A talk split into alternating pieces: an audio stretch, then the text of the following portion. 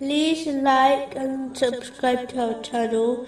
Leave your questions and feedback in the comments section. Enjoy the video.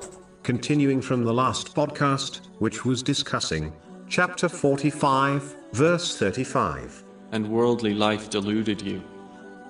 So that day they will not be removed from it, nor will they be asked to appease Allah. Specifically, it was discussing the importance of not adopting hope for a long life. Islam does not teach Muslims to not prepare anything for the world. There is no harm in saving for the near future as long as priority is given to the hereafter, even though people admit they may die at any time.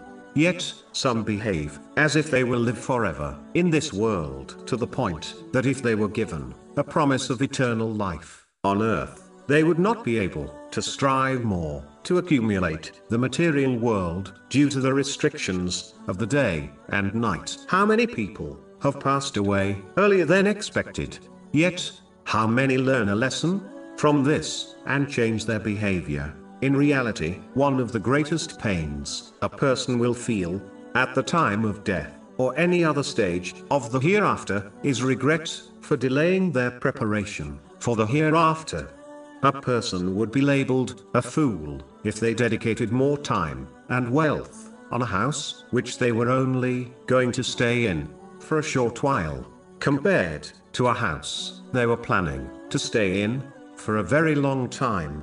This is the example of giving priority to the temporal world over the eternal hereafter. Muslims should work for both the world and the hereafter, but know that death does not come to a person at a time, situation, or age known to them, but it is certain to come. Therefore, preparing for it and what it leads to should take priority over preparing for a future in this world, which is not certain.